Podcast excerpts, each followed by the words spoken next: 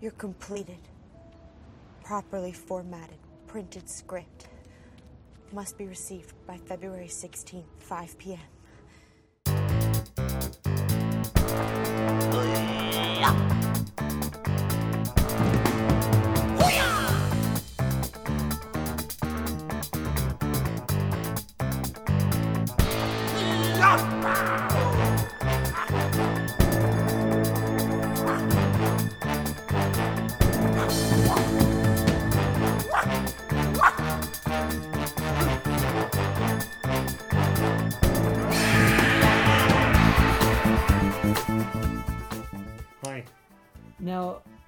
although it won't be apparent to the listener, we tend to- do these podcasts in bunches. We do we get together and we do several at a time. Yeah.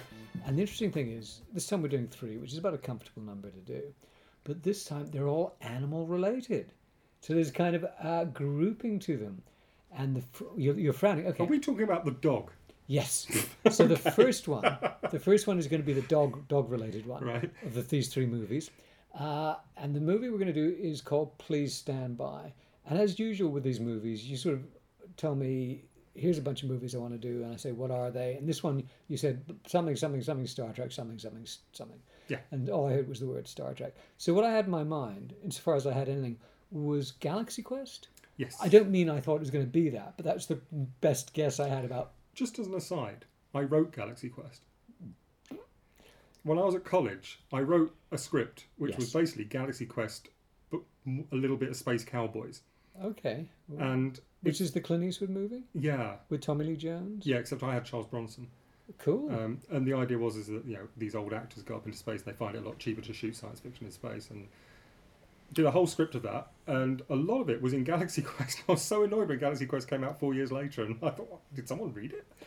Anyway, but you didn't send it off to Hollywood, did you? oh you? no, no one saw it. No, no, it was just one of Oh. life's hideous coincidences. But hang on, but Galaxy we're on a huge detour here, but Galaxy Quest this has gone featured well.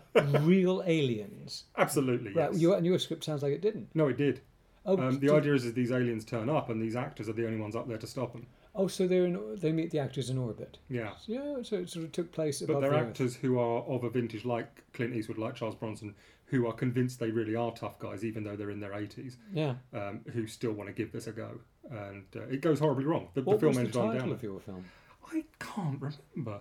I'll ask Mark, he might remember. Yeah. Hmm. Because he's more likely to remember your film. Did he co-write it with you? No, not that Oh, one, yeah. no.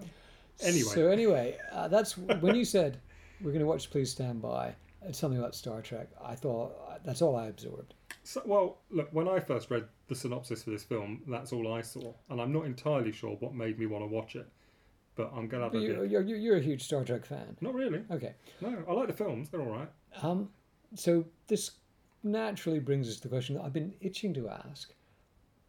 You watch all kinds of movies, Mm-hmm. You're, uh, mostly pretty weird movies. This struck me as rather mainstream for your tastes, but more importantly, I just wanted to ask: How do you find what movies to watch? I'll watch anything. I know, but what do, I mean? Do you did you look in newspapers when they're on at the cinema? Do you uh, scan online? Do you go through DVD? I mean, back in the day, you'd been hunting through VHSs in a shop, right?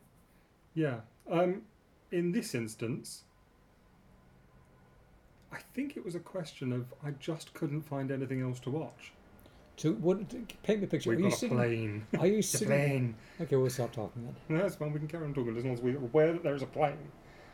So, you're what? Sitting at home on your computer streaming stuff? No, not in this case. This was going through uh, a list on IMDb using keywords, and I don't know what among the keywords This is how up. you find stuff to watch. Sometimes, yeah.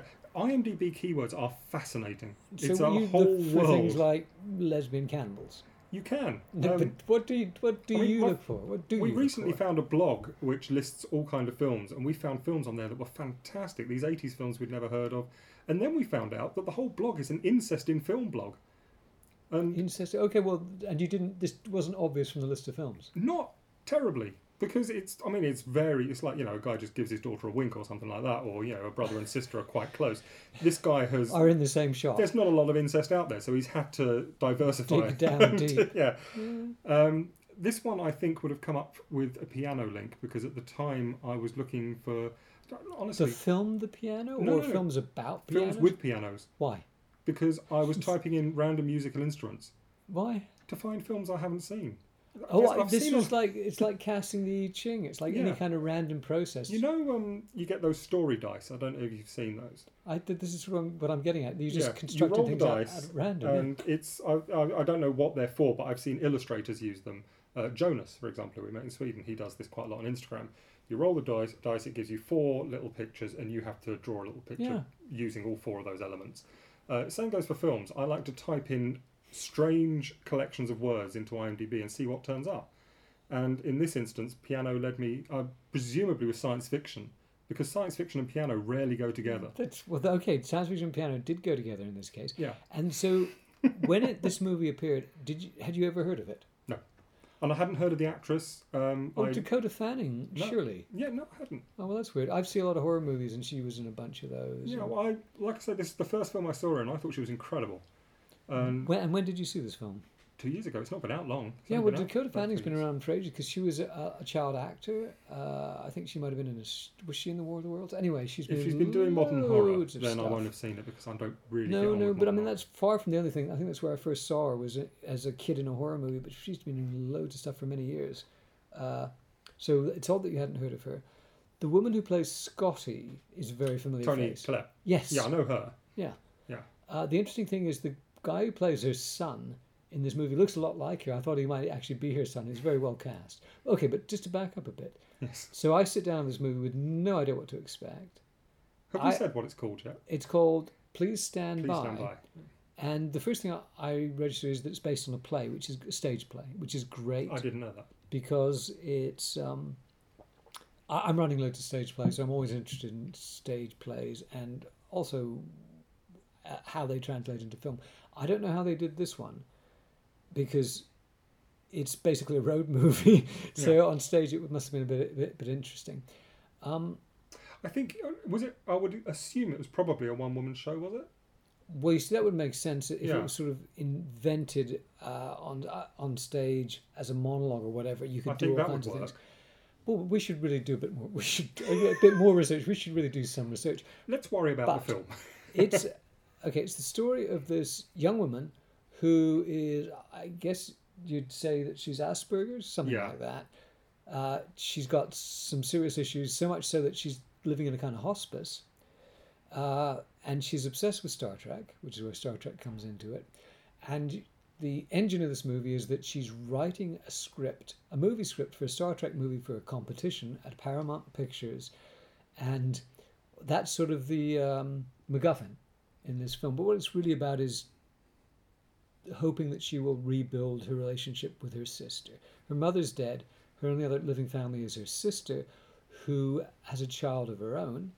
Uh, and because our heroine, Dakota Fanning, I think she's called Wendy, uh, she she has these episodes of uncontrolled rage tantrums, she calls them, and her sister feels that she may not be quite safe with the baby. So this is sort of the sort of tension that's underlying the fact that they're not living together and that her sister's been sort of institutionalized. But it's not a horrible institution. It's this nice big house in what I thought was San Francisco, but I, I think it's referred to as Oakland.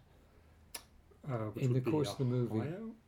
No, no, it's all California, isn't it? It is- Because they, they they go south to, to LA, which isn't too far away. American geography is not high on my list of Well, something else you need to research. Um, so, what I was saying is that she lives in this nice old house with a bunch of other people who are also sort of semi-institutionalized, and running the place is Scotty, this woman Toni Collette, which is a hilarious name because our heroine is a Star Trek obsessive. Well, I'm not sure if she just calls her Scotty. I, I the calls her? Scotty too. They do, okay. Yeah, I think she's alright. called Scotty. So it's a nice coincidence. Um, I wanted to ask: Is "Please stand by" a Star Trek catchphrase? I have no idea. Well, uh, Not that I know of. I don't think it is. no. So I don't quite understand because the reason it's called "Please stand by" is that's sort of her when she starts to freak out. Our heroine starts to freak out. That's the phrase that they say to her, and she says to herself, "Please stand by, please stand by," Yeah. to sort of calm herself. Um, but it doesn't have any Star Trek resonance, as far as we know. No, I can't think of what it relates to unless it's, for example, standby mode where you. Well, it's something about computers, yeah, because Yeah. often people think of themselves like computers, especially if they, they're on the spectrum. We're probably way off the way off the track Ah. here, but we'll find out one day, I'm sure. Yeah. So, what do you like this movie? What do you like about it? Well, once again, it taps into that idea of the outsider wanting to be part of the inside. Yeah. Um, but also, I honestly, I did not know what the film was about. So when I sat down to watch it, it was a question of I, I just became fascinated by her and her what she wanted to do. And you think to yourself, okay, well, she wants to write this script, and then you get to that point where she's realised the script isn't going to get there on time. Then you get the road movie, and then you just become so invested with her. Oh, I did. Yeah. Yeah. Um, and you just want her to get that script there. And there, there is a horrible moment in this film. yeah. Well, there's a, there's a couple along couple along the way. So so the, as I said Yeah, before, we need the, to slow back a bit. the, no, the plot engine is she wants to write. She's actually finished this script for this competition, and like, she's so invested. Like, like in her obsessive world, she's this is really, really important. But there is a there's a concrete reason for this because she, her sister, is selling the family home. Yeah. Uh, and our heroine knows that if she can win this competition, get hundred thousand dollars, she can give it to her sister. Her sister won't have to sell the family home, and Wendy, who doesn't like change and wants her family back together, although she wouldn't say so because she's not very good with emotions, is desperate to do that. So writing the Star Trek script is the fruits of her obsession, but also there's this kind of um, valid emotional reason for her to want to do it that we can all warm to. And this is revealed. Her sister finally comes to visit her. Her sister hasn't been seeing a lot of her. She comes to the halfway house, the hospice, to visit her. And Wendy reveals that she's writing the Star Trek script uh, and that, that it might be that their salvation. But in the course of this, I think, I think what happens is her sister's reluctant to let her see Ruby, who's the baby. And so Wendy has this major freak out. This is an important plot point. She and she has such a tantrum that she has to go back to her room, and her sister kind of flees. And when finally she comes, to, Wendy comes out of the tantrum, she realizes that she's missed her chance to post the script to get there in time. Yeah. Because she gets up, she realizes tomorrow's Sunday, so there's no post. Monday's a holiday. Tuesday, February the 16th, the day's burned into my memory after this film, is at 5 p.m. at Paramount Studios, Yeah. Paramount, is the, if it's not there by 5 p.m. Tuesday, she's blown it. So she figures the only way to do this is to get up on a bus. That's the only thing she knows. Because she does have a job. She has a job at Cinnabon, which I think is a real place. They are, yeah. It's a real place that sells cinnamon buns. You'll be very familiar with Cinnabon if you watched uh, Better Call Saul. Well, I, I haven't seen that yet, but I, I've sort of walked through American airports where I think I might have walked past one of these. It's very places. nice. Well, I'm sure I'm sure it is. But she she works there. Well, the point of that is, she is independent enough to get a bus to work. Yeah. But she hasn't really gone out the outside world much more than that. Well, she has strict instructions not to cross a certain street. A busy road, which Yeah. sort of demarcates her little neighborhood and then the rest of the big wide world. But what I also like is prior to this, um, you get to see her at work and she's actually interacting with people she works with. And while they're not, they don't pick on her as such, but they find her fascinating and she does get involved and she wins money through her Star Trek trivia with them. This is a great scene because it serves a plot point. She needs she's going to need a little bundle of cash for her road trip, and also it sets up how much she knows about Star Trek. And so this guy at work has has sort of pitted her against a couple of Star Trek nerds for money, uh, and they're betting that, that they can ask a question that she can answer, and she does. She she answers all the questions, and she has this bankroll. So when she decides she de- is going to take off and go to LA with to deliver the script in person because that's the only way she can get it there now. She basically runs away from the halfway house, the hospice, without telling anyone. There's a high wind in the background. Do you want, is that is. is that going to be? It's getting louder all the time. We're actually in the middle of a, a sort of a small, I think this is the remains of the typhoon that just hit overseas. Well, let me close one window. Yeah, let's give that a go.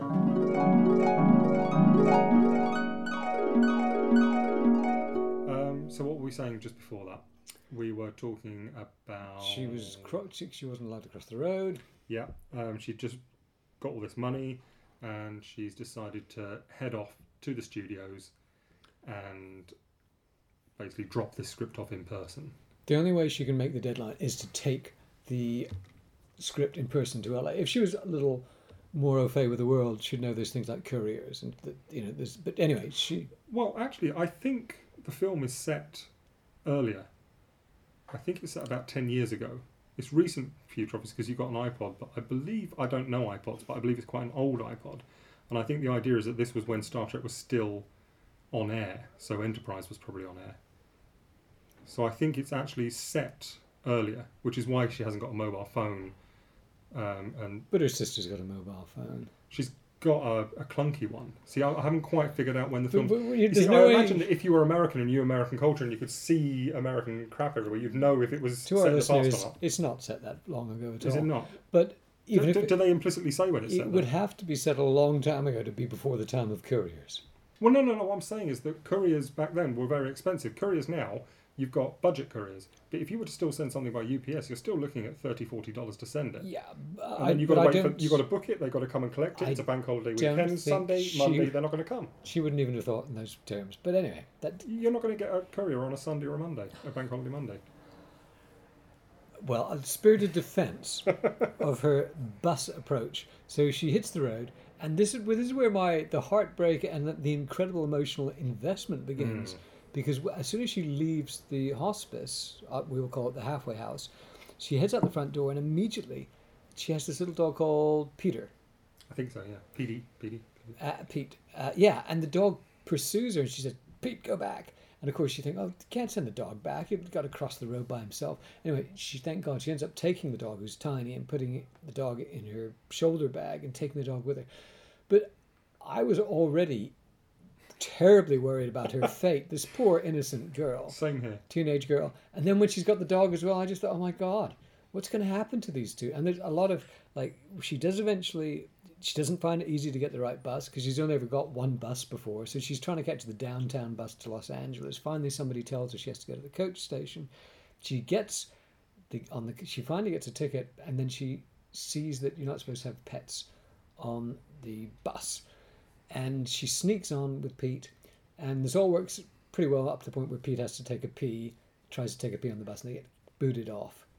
And this is what bothers me is that I find it hard to believe that you would just dump someone in the middle of a desert. I didn't find bus. any problem believing that at all. Really? Is You, that I don't you know. had a lot, a lot of trouble with the couriers, uh, but but I, I don't have any trouble with this at all. I think once the dog's pissed on the bus, the piss is there. You know, chucking someone off doesn't make that. Oh, I thought I thought it was a horrible thing to do, but I thought it made absolute sense. But in terms of horrible things to do, it's nothing It gets compared worse. to what happens. Because she meets this really nice girl with a little baby, Yeah. and they they strike up a conversation, and the girl says, "Oh, uh, my boyfriend can give you a lift to LA," and you think, "Oh, thank God," and then but instead of giving her a lift.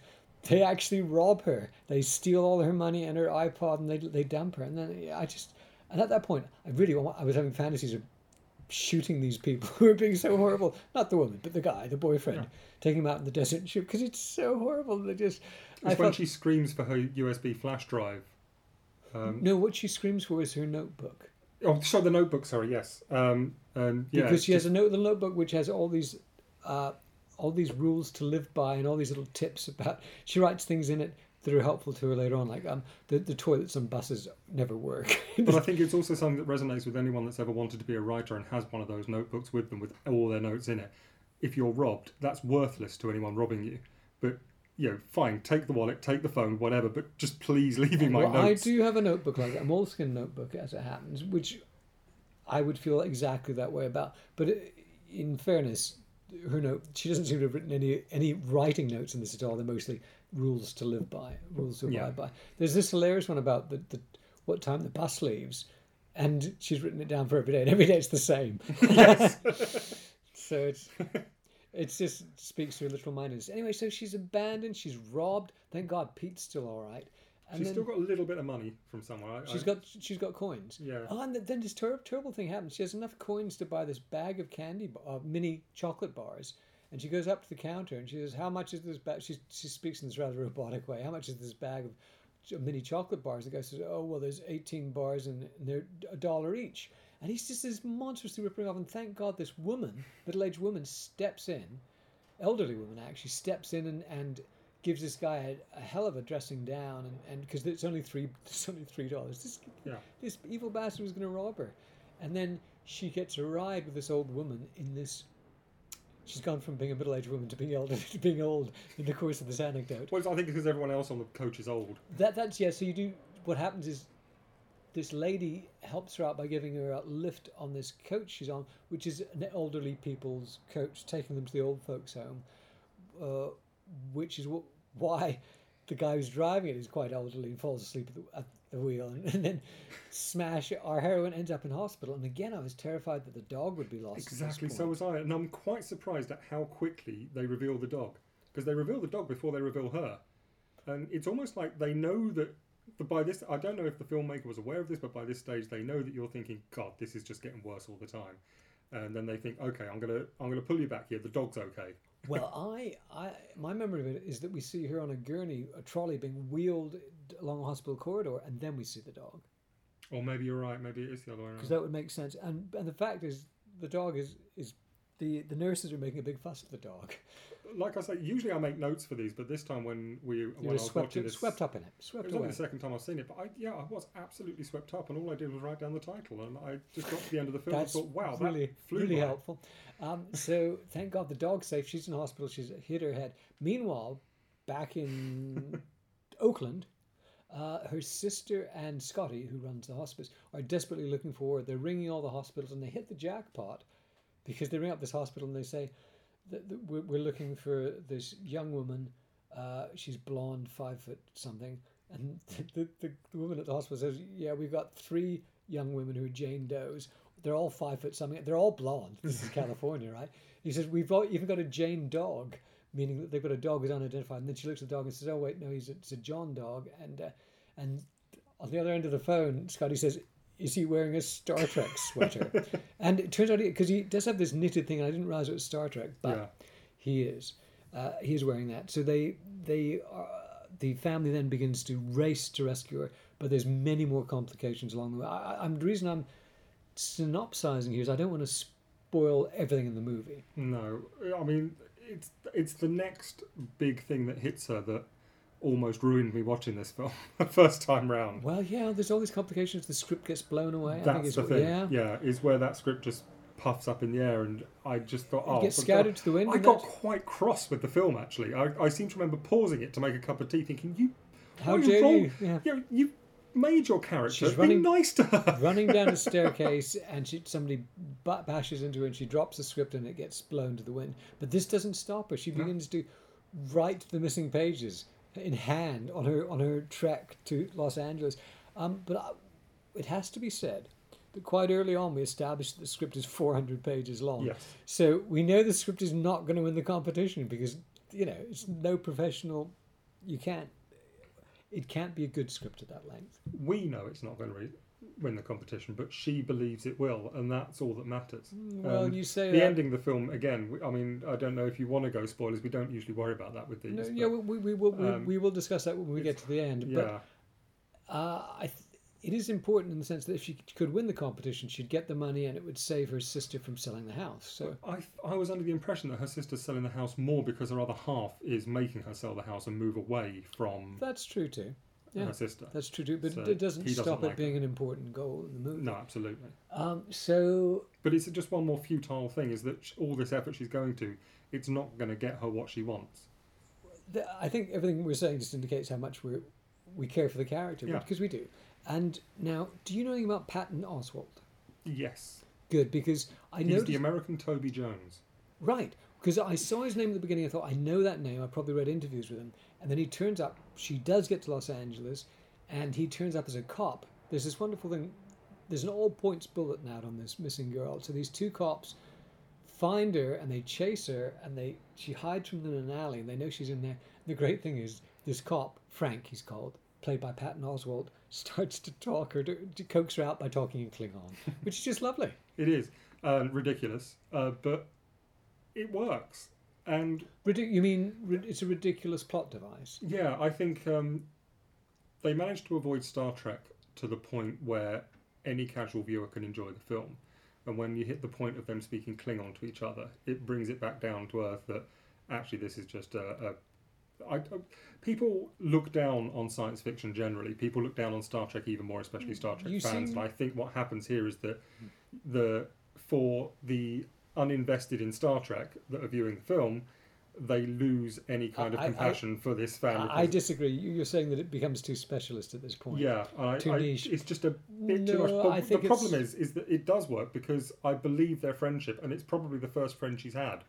Uh, when she leaves Frank It's at the quite police sweet, station, quite touching. they are clearly going to keep in touch, and she does clearly like him, which she's not shown any kind of affection to anyone else up to that point. Even her sister, she's been distant I from. think the Klingon gag works with a general audience, so we'll, Okay. we'll disagree about that. Can you tell me a little bit more about Pat and Oswald beyond him? Well, I, I call him the American Toby Jones. I, I'm sure Patton Oswalt is a nice guy. I don't doubt it. But I'm sick of him. I, I- I sense this Everything is I've not watched going well. in the last two years, he's cropped up in. Well, good. I wanted a list of stuff he'd been in, so this Well, is perfect. Um, I've just finished a rewatch of Parks and Recreation. He turns up in that as a Ah. Star Wars fan. Yep. Um, That might be where I've heard of him from. Uh, he turned up in the last series of. I don't think you've seen this. They did another series of Veronica Mars. Oh, fantastic! They did a new I series on see that. Hulu, and uh, he's I've in every seen that. episode of that. Yep. Um, and other stuff. I mean, just Okay. look for anything I've watched in the last ten years. The Okay, bastard's in it. fantastic. Much like Toby Jones is in everything for five solid years in the UK. But now, so finally, she's almost at Paramount Studios. Yes. She's got the script. She's getting there just before. fi- that when she looks at her watch and it's like she got five minutes, I knew we were kind of in trouble because five minutes is plenty of time. And as she walked into the studio, and they tell her which building she has to go to to deliver the script, and she's walking into the building with time to spare, I thought. This is too easy. There's gotta be there's gotta be another snag. As the floor opens up there's a her. there's a fantastic snag because there's this shitty guy there who says she can't hand deliver the script, and the scripts have to be posted, like they have to be arrived by mail. So she just cannot hand in her script, and then it's wonderful because she. For the first time in the movie, she becomes articulate and she gives this impassioned speech about why he must accept the script. And he falls silent and you think she's convinced him, and then he calls for security. It's very good. It's very But well handled. then her way of dealing with that, I Well, let's not reveal that. Let's love. let's hold that Yeah. back. Yeah, let's hold Um, something back for the poor viewer It's, who hasn't seen it. it's a it's a nice punch the air moment of yeah.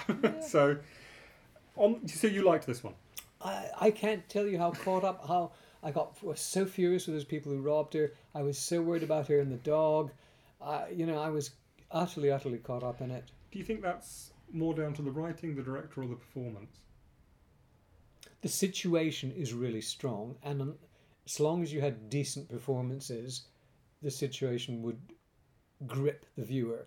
But it doesn't hurt that you had a really good cast. I, mean, I feel bad that I don't remember the name of the director of this film. However, Well, I, I feel bad. I don't remember the name of the writer, so that's why I'm going to walk across the computer, bring it over, and it would be good to give them those. credit because what I liked about the way this was shot is that no, there was nothing special. They just let themselves tell a story visually with no fancy gimmicks, baubles, anything else. The only thing I think maybe they could have done without were the fantasy sequences where she's in the spacesuit on a planet surface, which I suspect may have been added after filming, uh, chucked in as little extra bits. because they felt they had to do something a bit more. Yeah, it, I, they could have done without them, and I would hope that it came from extra budget at the end rather than the actual budget because it's uh, You're a with it. needless expense. sorry if people are hearing computer noises, and you will be. It's because I'm going to something called you won't have heard of this the Internet Movie Database. It's very obscure. Only Matt and I really know about it. I'm typing in. Please stand by. But it's worth doing this because I want to get the name of the guy who wrote the play and the screenplay because it's the same person. Right. Please stand by. Twenty-seven. Wow, this is so recent. yeah, uh, I it's don't- really new. I, and it's really nice. Oh, the poster is great. It's a close up of her face with her hand in front of it, doing the the Klingon salute. Yeah. Is that what it's called? Vulcan. Vulcan. That's sorry, the, the Klingons are but that's good. It speaks Yeah. to me not being a Trekkie, so that's that's not a bad thing to You know about establish. much about that as you do about Doctor Who. Right. So it's directed by Ben Lewin. Yeah, you know, folks, that is, I was just thinking today how I've been at conventions. They've asked me questions I just haven't known. Ben Lewin. Okay, so the the director is Ben Lewin, and looking at it, uh, a lot of TV credits. Uh, I got the impression from this that it might have been crowdfunded. oh, he's he's worked mostly in Australia, which is interesting. The, f- That might uh, explain. Isn't Toni Collette Australian? Uh, well, I didn't know that either. involvement. So, oh, okay. So that's, I'm looking at his writing. I hate it when they do that. So, diddly I'm just. Oh, he's worked on Ally McBeal. So that's Christ, that's a interesting. long time ago. Uh, and please stand by. The Catcher was a spy falling for. I haven't heard of those other movies. The Catcher was a spy falling for Figaro, but this was a very good movie. And And the writer? the writer is called Michael Golamco, G O L A M C O Golamco, and it's based on his stage play. And I'm just seeing what else he might have done. So his writer credits. Oh, that's interesting. Um, so he has done The Achievers, whatever that is. Grimm. Oh, Grimm. That's the TV series about um, Grimm's fairy tales. It's sort of a, a dark crime fantasy. I've got that. Here's. I'm just to see if I.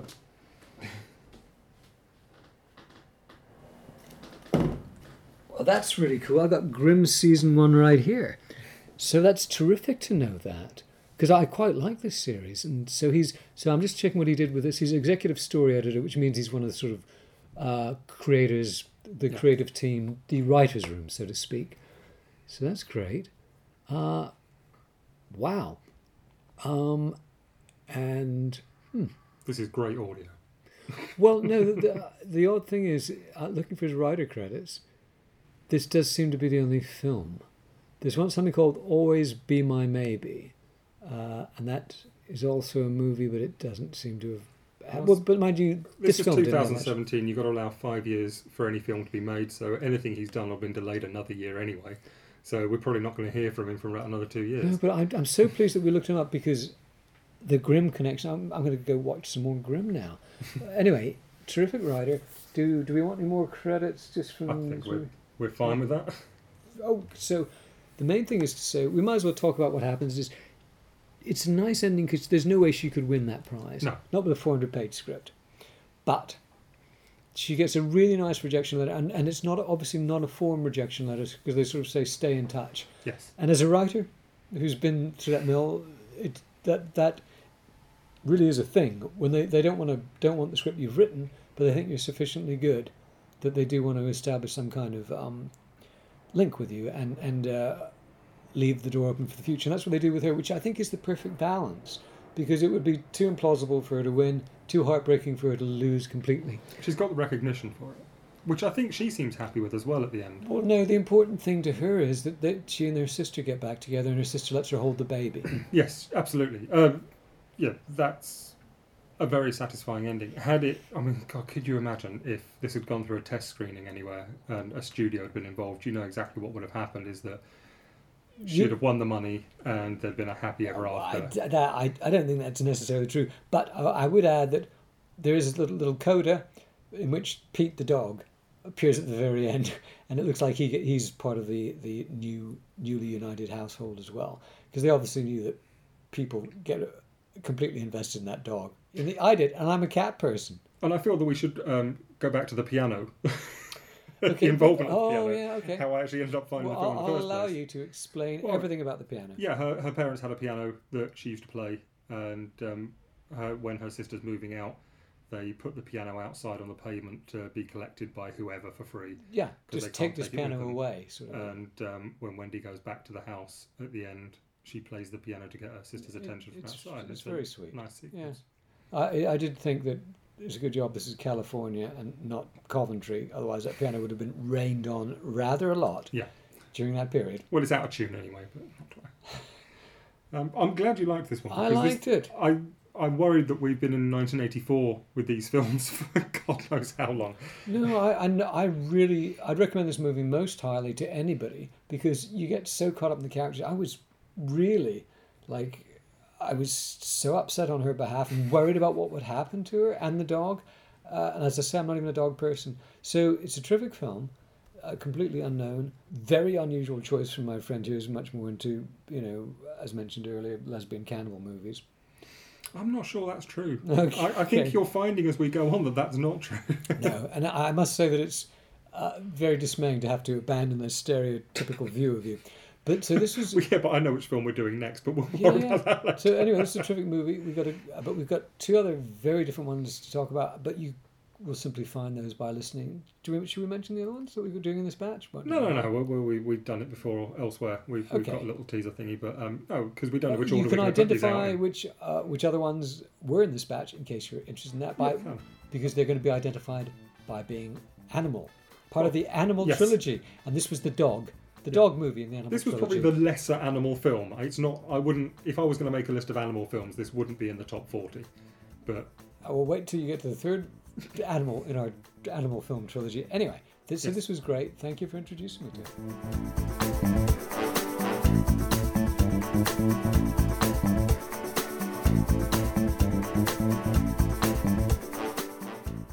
This has been a podcast by Matt West and myself, Andrew Cartmel. And very importantly, big shout out to Joe Kramer, who did the fantastic theme music, which you heard at the beginning.